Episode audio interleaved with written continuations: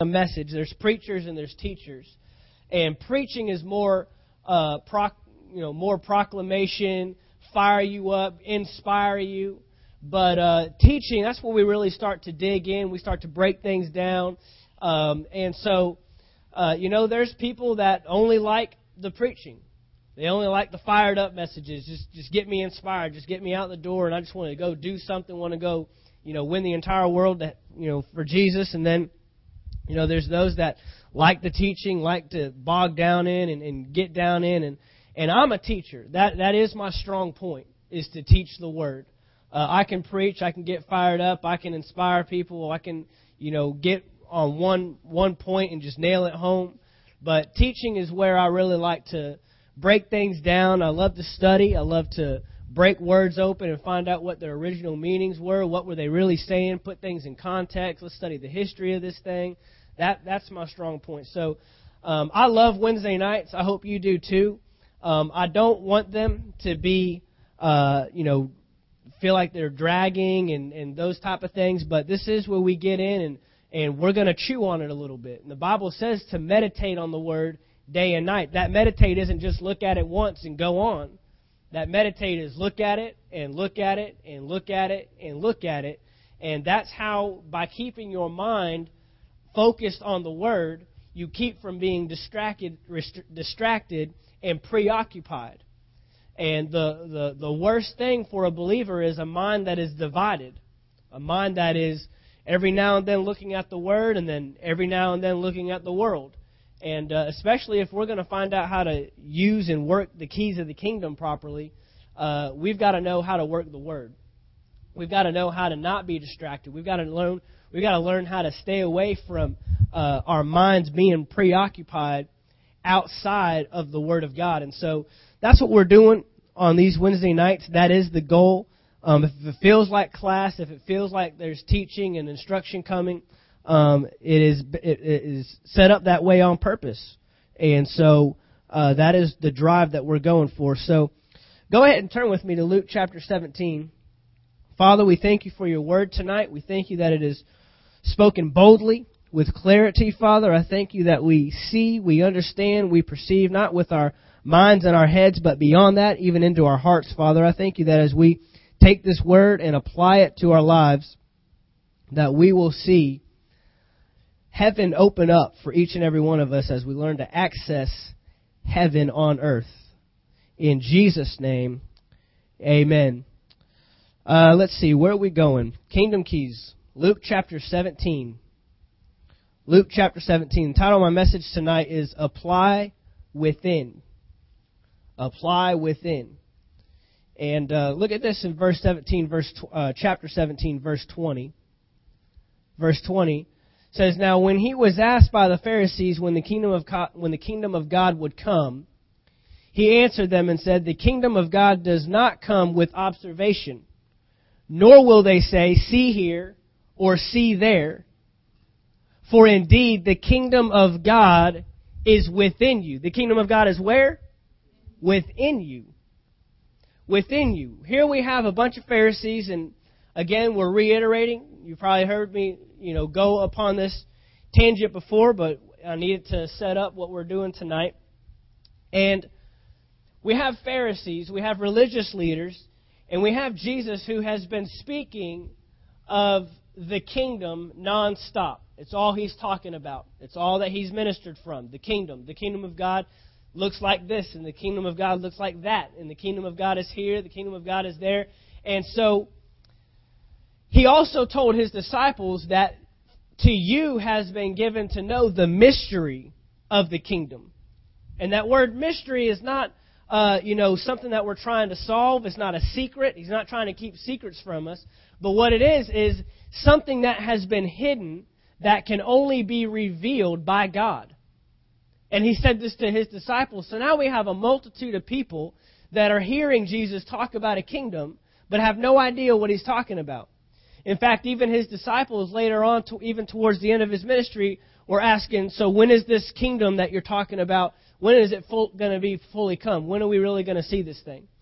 These guys are looking for an actual government. They are looking for an actual political system that is going to take over the earth. And so the Pharisees are coming and they're saying, when are we going to see this kingdom you've been talking about? And Jesus says, whoa, whoa, whoa, whoa, whoa. This kingdom that I'm talking about is not going to be with visible observation. You're not going to be able to see, you're not going to be able to say, oh, here is the reign of so and so in the kingdom of so and so. This isn't what, this isn't going to be what you're looking at. This isn't going to be, you know, taking over the earth and, and it's going to change the laws and it's going to change how we govern and how we live. He says that it's going to take place within you. Now, there's one way to translate this, and Jesus was saying, For indeed the kingdom of God is among you, or in your midst, is what he was saying. The kingdom of God is already around you. Why? Because the king was there. And where the king is, there's the kingdom. And so Jesus was saying, Because I'm here in your midst, the kingdom is among you, or the kingdom is around you. And so the Pharisees and the multitudes, they missed what Jesus was actually trying to say. He was saying, My kingdom is spiritual in nature, not natural. You're looking for a physical kingdom, a physical government, a physical political system that's going to come to the earth and change how you literally do things. So instead of us being controlled by the United States of America, we'd be controlled by the kingdom of God. And that's not what Jesus is saying. He's saying, My kingdom is spiritual in nature, which means you can't see it, but we know that the things that you can't see are actually more real than the things you can see. He even told Pontius Pilate right before he was about to be crucified, he said, My kingdom's not of this world. And he wasn't saying uh, that my kingdom uh, isn't in this world. He was saying, My kingdom's not from this world. He was saying, My kingdom is of a different type of nature. You can't see it. Here's the thing about a kingdom a kingdom consists of territory. The word kingdom is actually two words put together. It is a king's domain. That's what that dom at the end of kingdom means. D O M is the same word we get domain from. Domain is territory. Very simply put, if you don't have a territory, if a king does not have a territory, then a king doesn't have a kingdom. You can't just call yourself a king and have nothing that you rule over. What makes you a king is having a territory that you actually reside in and rule over. David was considered the king of Israel because he ruled over Israel. There is a king in England a queen in England and they rule over England. You can't just go around calling yourself the king of this or the king of that without, have, without actually having territory. Territory is the most important part of a kingdom. And we've been laying a lot of foundation over the last few weeks. We've talked about citizenship, we've talked about kingdoms, we've talked about government, we've talked about culture last week, and now we're going to talk about territory. And so Jesus is saying the kingdom of God is within you, which means the territory that God is looking to rule in is your life. He's not looking to rule over a physical, natural place on the earth. He's not looking to come down and take over the United States of America and take over Mexico and take over Africa and, and, and take over China. The territory that Jesus is saying his kingdom is going to take over is our lives individually within us. See, you can be a king in your own life. If you are a father, your territory is your house. And you are the king of that home, which means you dictate what comes in and what goes out, or you ought to be. You dictate and you call the shots. You tell, you dictate where the family goes to church, and you dictate uh, what kind of things you put on TV. And if these things are happening in our homes, and we go to the head, we go to the king, and say, what are we allowing? Are we guarding? Are we protecting? So we have to understand. If you are a business owner, that's your territory. And as a business owner, you are a king over your business. and you now dictate, you set up the laws, and you set up what comes in and what goes out. You guard and protect. That's a king's duty. That's a king's responsibility. And so God has a territory, but his territory, he's not trying to take over a natural piece of land on this planet. He's not eventually trying to take over the whole earth. The way that he takes over the earth, the way that God's kingdom will eventually take over this entire earth, is by first taking over people's lives. That is where God's kingdom will take place. And God's kingdom will not take place in this earth if it doesn't take place in man's life. Period. So the territory that God is looking to take over is our lives. Now here's the thing about territory. A territory defines the king. The territory defines the king. It defines the king in size. That's why kings are always wanting to expand their territory. Why? The more territory you have, the more powerful you are. The Roman, Empire, the Roman Empire was one of the greatest empires ever on the face of the planet because they kept going out and accessing more land, taking over more countries, and making them Roman. Making them Roman citizens and making that Roman territory. And now, when you went on this land, it was no longer Greek land, it was Roman land. It was no longer Persian land, it was Roman land. They just kept going out and taking more access, so now a king is known by his territory. A king is known by his territory also in the condition of it. If the condition of the land is terrible, guess what? The king's terrible. If the condition of the territory is no good, if there's no nothing producing, if there's nothing giving life, if there's not a lot of cattle, if there's not a lot of places to build, then the king looks bad, based just solely on the, ter- the territory that he rules over. Another condition is provision. Is the, is the territory providing for itself? Is the territory giving itself life? Is there provision found on the land? If I went to this nation, would I find that they're wealthy? If I go to this nation, would I find a poor nation? the ruler of Haiti doesn't look as good as the ruler of England. Why? Because Haiti is a very poor country. There is not a lot of provision. There's not a lot happening there, not a lot of life going on. And so that reflects on the leader. That reflects on the king. So now, taking that into consideration, when we understand that God's territory is us, now we have a responsibility all of a sudden. Now we all of a sudden realize that God's kingdom, we're not looking for it to take place in the United States. And man, you know, the United States, that's nothing like the kingdom of God. Well, it would be if there were a lot of believers in the United States. If there were enough people that would profess Jesus as their Lord and Savior and would live according to the kingdom. Now all of a sudden the United States is a kingdom nation. Not because Jesus came down and took over the United States and took out the president and said, Hey, I'm king, but because he's king of our lives and we profess him as king and as our Lord. Let's go further. In uh let's go to Romans chapter 5. Let's start there. The territory that God wants to rule as a king is in our lives our lives. We are the territory. But look what happened. Look what Jesus did to make this possible. Because before, our lives were given to a different territory.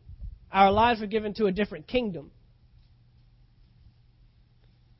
And when Adam sinned, he handed over not just not just sin coming in, but he gave away and forfeited the kingdom. So look what it says in Romans chapter 5 verse 17.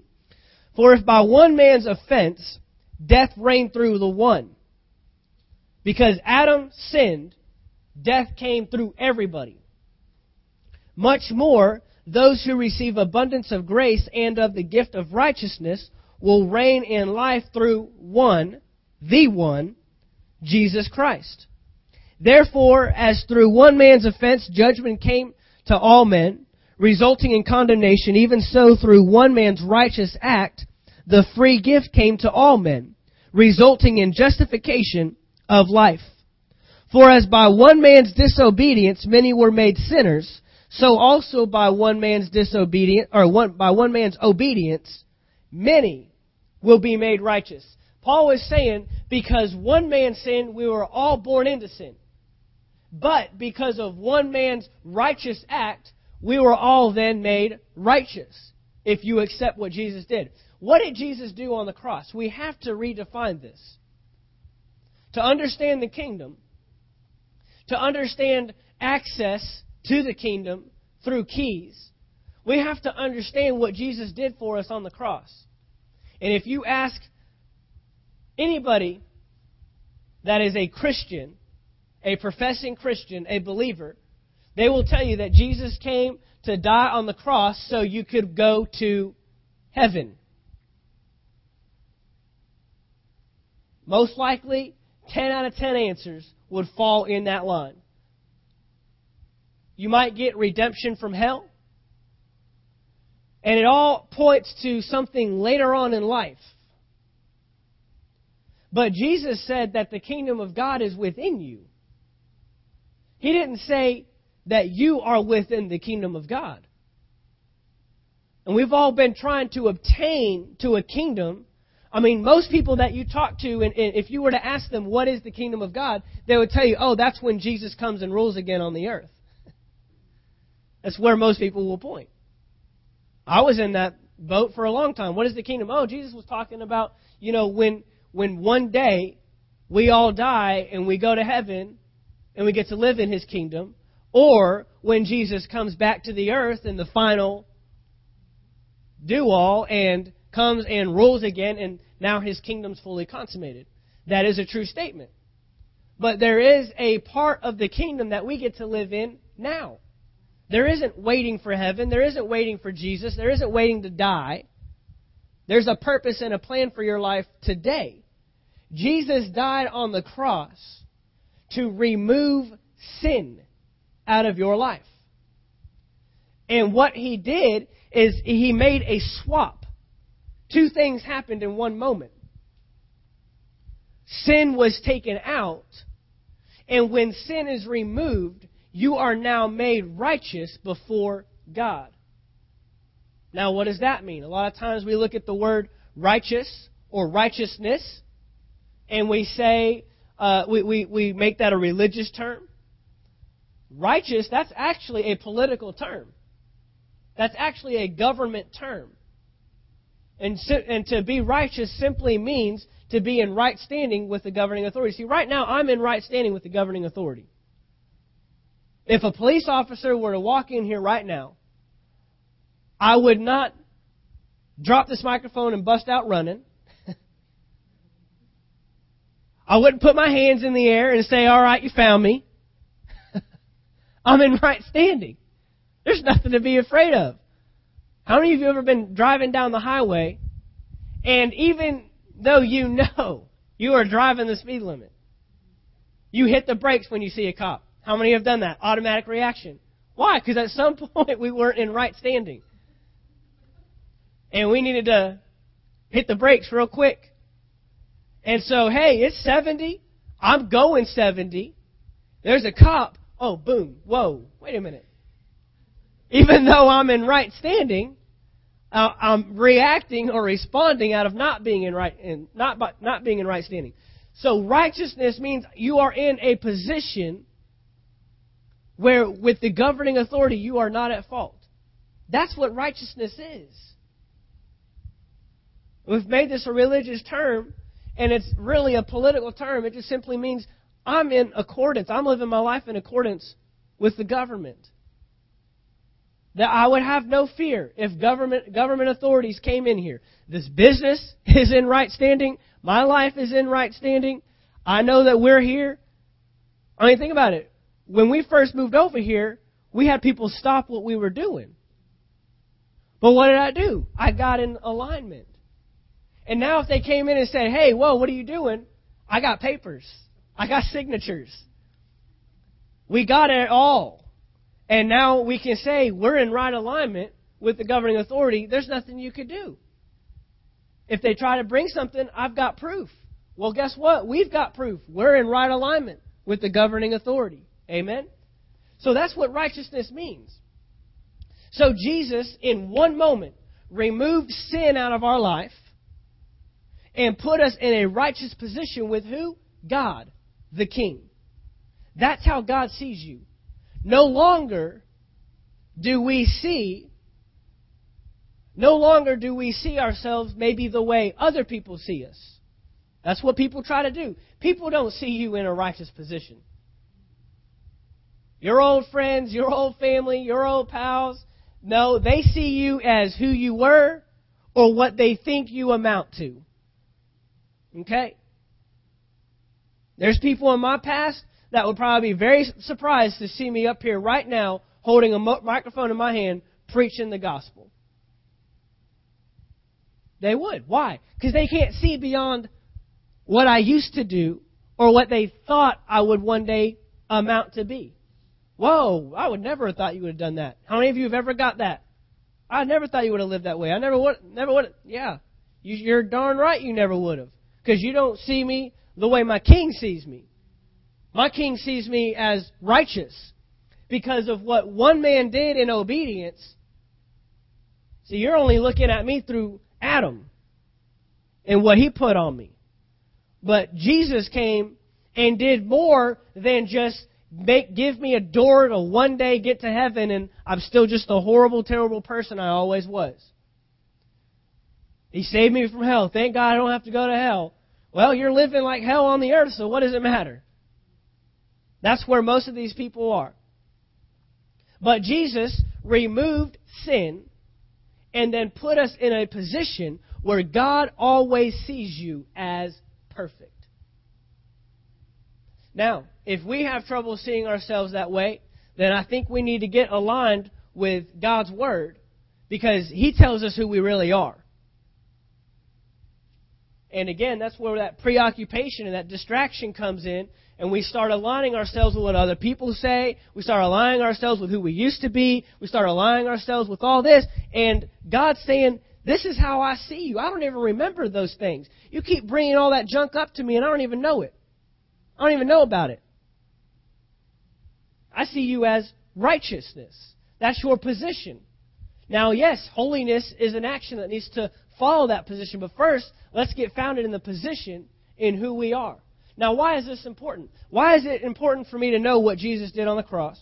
Why is it important for me to know that now sin has been removed and I've been made righteous? This is why. Because you are where God wants to rule and reign. See, the whole reason why sin had to come out is because God and sin don't mix. Can't happen. You can't have light and darkness. If it were dark in here, as soon as I turn the light on, uh, I can't make half of it light and half dark. Doesn't happen.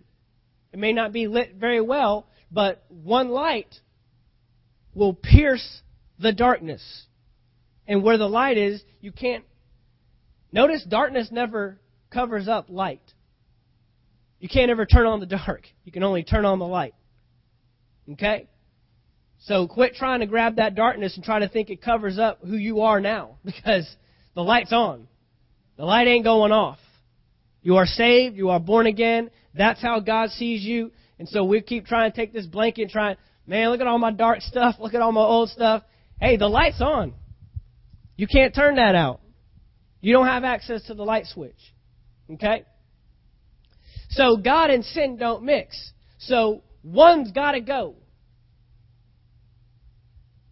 And from Adam until Jesus' death on the cross, the one that went was God. There was no access to God. You had to go through people who were given provisional access. They had the badges that said, I have all clearance to this data. I have clearance to the man. I can go to the King of Kings and the Lord of Lords. You couldn't, ain't no one just busting through, get out of my way, I'm going to go talk to God. And just go on up into the temple and go to the Holy of Holies and then the most holy place and say, All right, God, here we are, let's talk. No, you dropping dead and they dragging your body out and burying you on the outside. They digging you a hole. Read the Old Testament. Didn't happen. But now we have access. Why? Because sin has been removed. Now, when sin was removed, that gave access to God by His Spirit. And now He has taken up residency within you. You have now become the territory where God wants to rule and reign. God ain't coming down here trying to take over Germany and try to take over. He's not looking to take over a land mass. He wants to take over your heart. He wants to take over your life.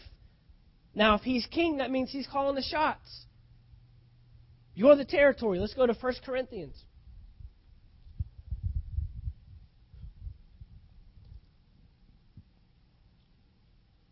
First Corinthians chapter 3. Go to 1 Corinthians chapter 3. I want to hit this point real quick. God ruling with, within us allows us to rule in life. And we'll find out why this is important. Remember, we've been talking about keys of the kingdom.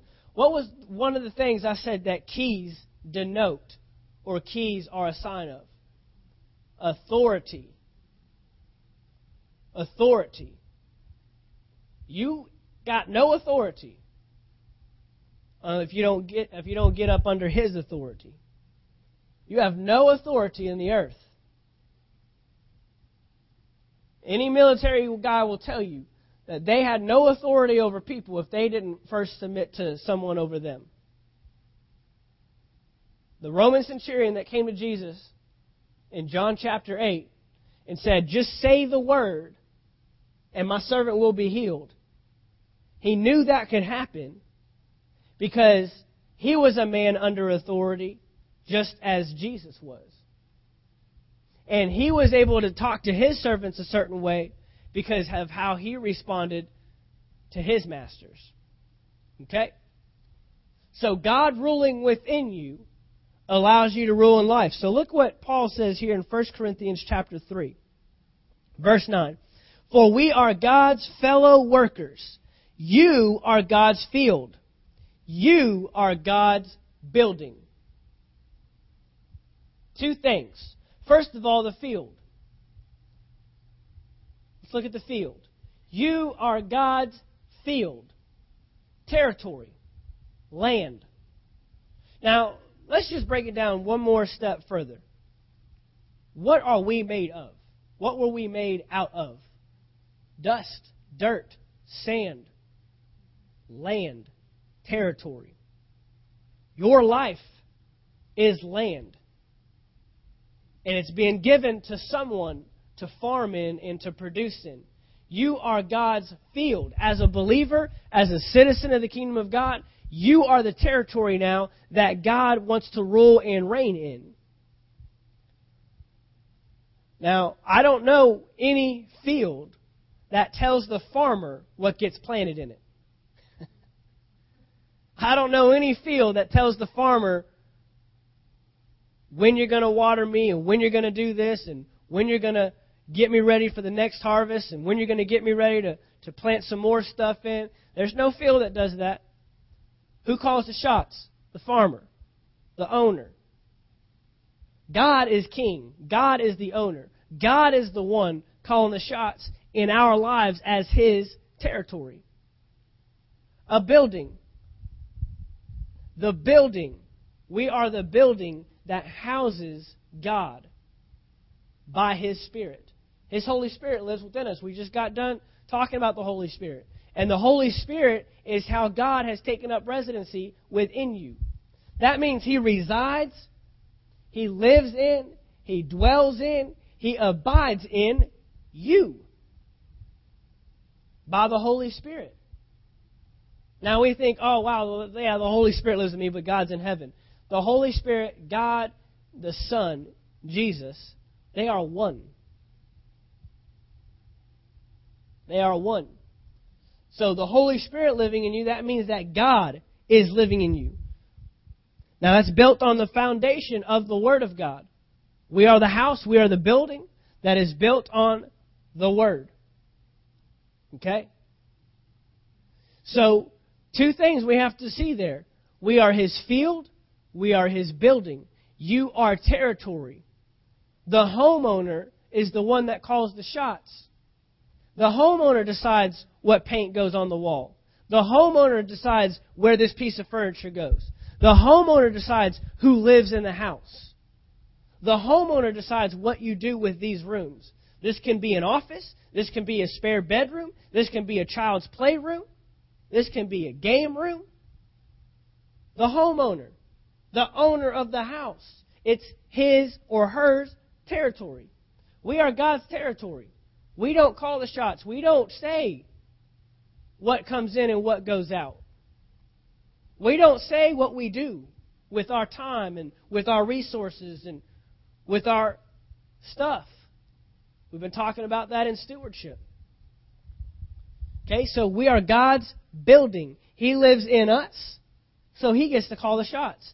He's the king. Remember, without a territory, you have no kingdom. The kingdom of God is within you because you now belong to Him and you are where He rules and where He reigns. Go down to verse 16. 1 Corinthians 3 verse 16. Do you not know that you are the temple of God and that the Spirit of God dwells in you? If anyone defiles the temple of God, God will destroy him. For a temple, the temple of God is holy, which temple you are. You are. You are God's temple. Uh, go a few chapters over to 1 Corinthians 6. I want to go there first.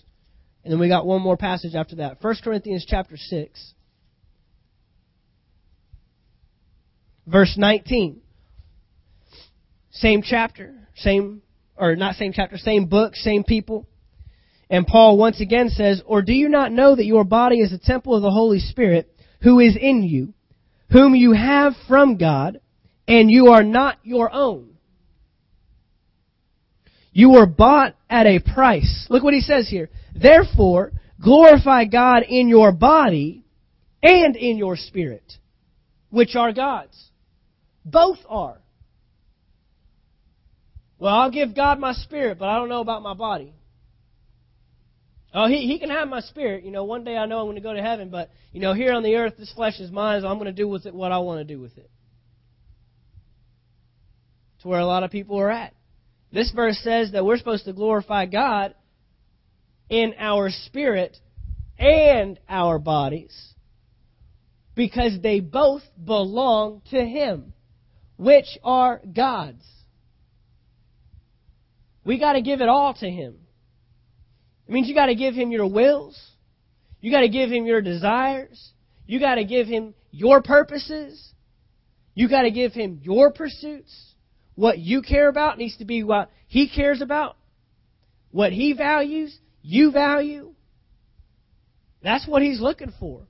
We can't go along with this, well, you know, I, I believe in God and I'll read my Bible a few times and go to church every now and then, but you know, the rest of that time, that's my time.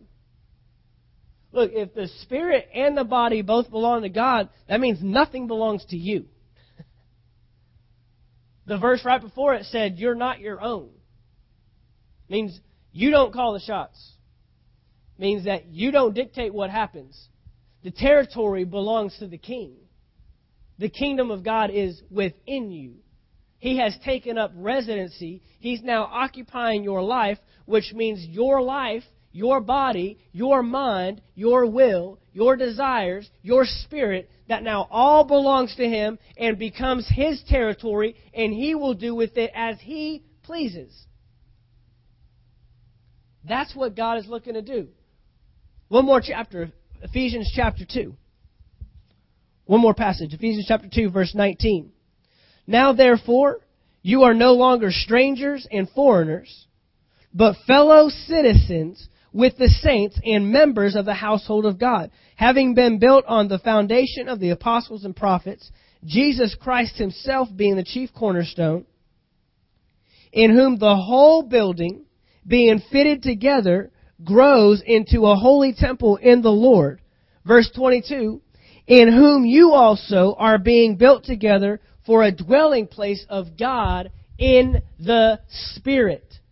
How does God's kingdom come to the earth? It comes within you. It comes within man. Now, here's the thing. How many of you have ever told someone or ever heard someone say, My house, my rules? Mostly to your kids, right? My house, my rules. Maybe you had someone come over to your house and say, Whoa, my house, my rules. Don't like the rules? Hit the curb. Hit the road, Jack. Don't come back no more. Right? His house, his rules. his house, his rules. We got to get it lined up. We got to get it lined up. I'll tell you right now, people are trying to access the kingdom of heaven. People are trying to use their keys. And guess what? They don't work on anyone else's house but God's house. The keys to the kingdom are just that keys to the kingdom of God. If you're trying to use your key in the world, it ain't happening. If you're trying to move around authority, if you're trying to make things happen in your life, trying to get God to move on your behalf, and you're not moving on His behalf, we got a problem. Because my key to my truck only goes to one vehicle in the entire world. I cannot go out in that parking lot and get in anyone else's vehicle and drive away without your key. So we got to get this straight. We got to understand whose territory we are. Where is God's kingdom? How is God's kingdom really coming to the earth? And it's within us, which is the most exciting thing in the world. He could have put his kingdom anywhere and said, Here it is, come and get it. But instead, he stuck it right inside of you. In fact, he said, the only way my kingdom is even going to be known in this world is through you. If you don't bring the kingdom, the kingdom ain't coming. That means on your job, everywhere you go, you go with the kingdom. When they come in contact with you, they come into contact with the kingdom of God. When they come in contact with someone and they bring hatred, they come into contact with the kingdom of God and love comes right back. When, the, when sickness comes in contact with the kingdom of God, healing comes right back. That's how the kingdom of God works. But it ain't working if we ain't considering ourselves His territory.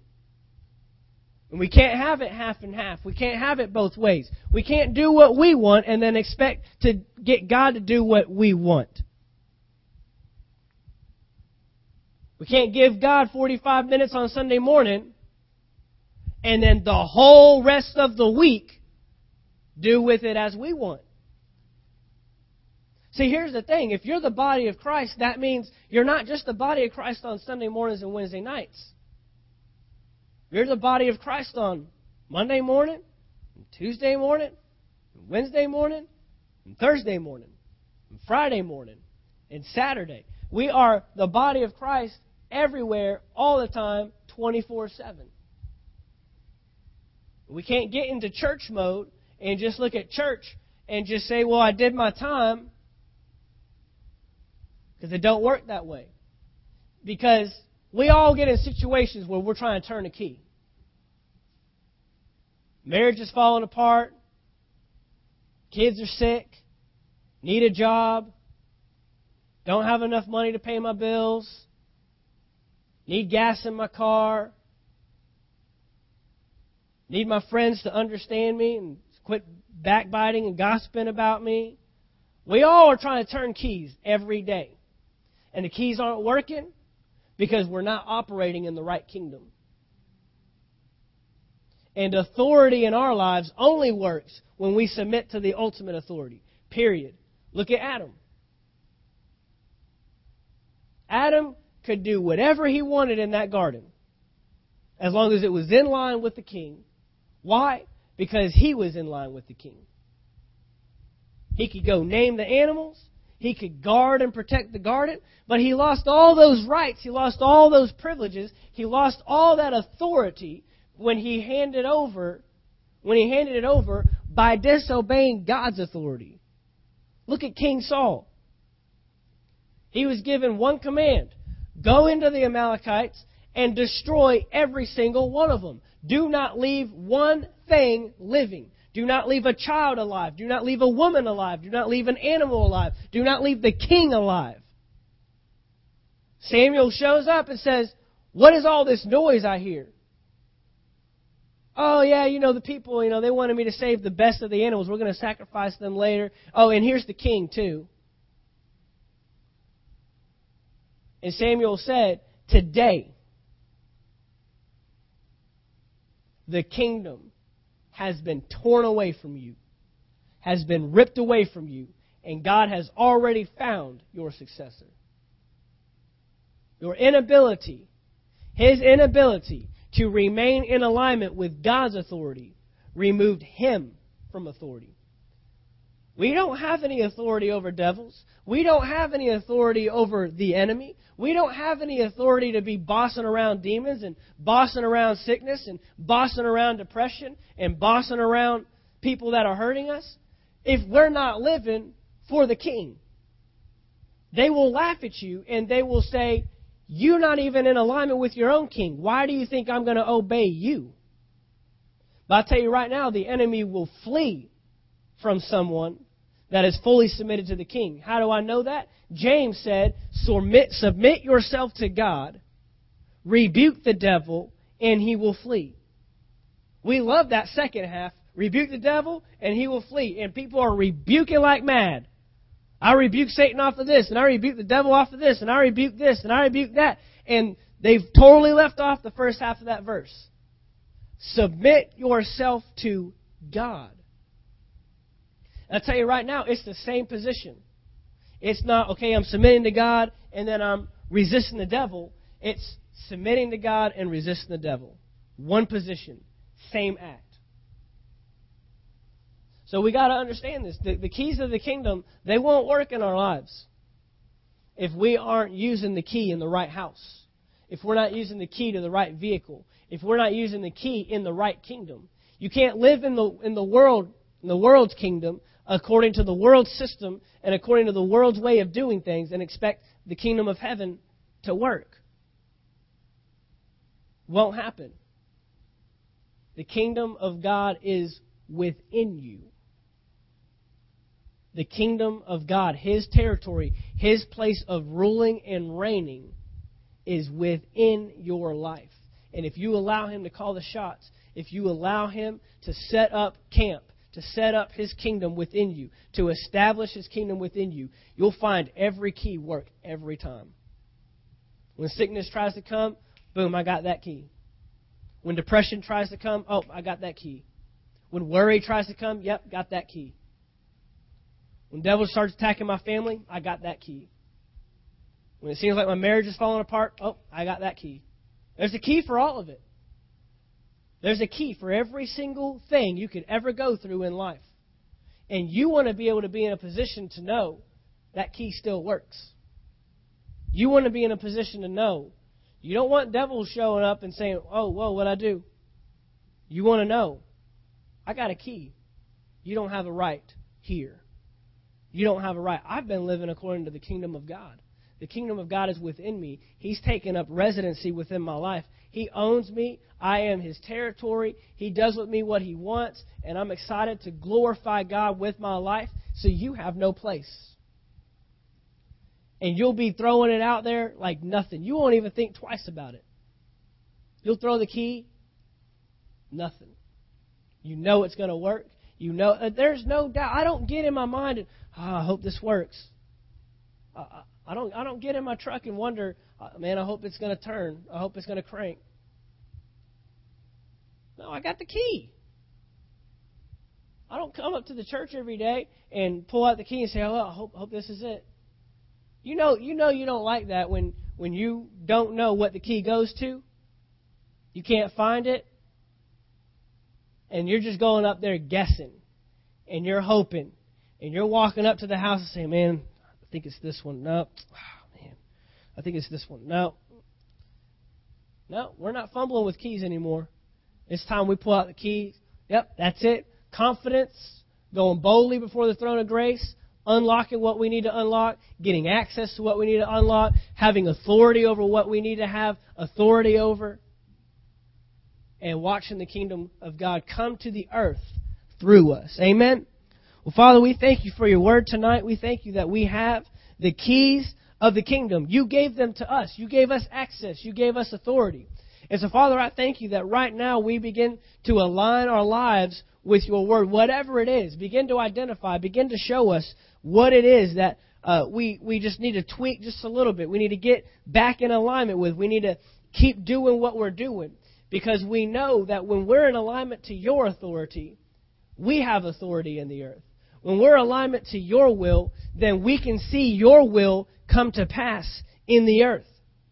You said for us to pray, Lord, your will be done on earth as it is in heaven. So, Father, I thank you that we have confidence in those prayers. We have confidence that we can see your will come to pass. We can see your kingdom take place, rule and reign in our lives, so we can rule and reign in the earth. In Jesus' name, amen.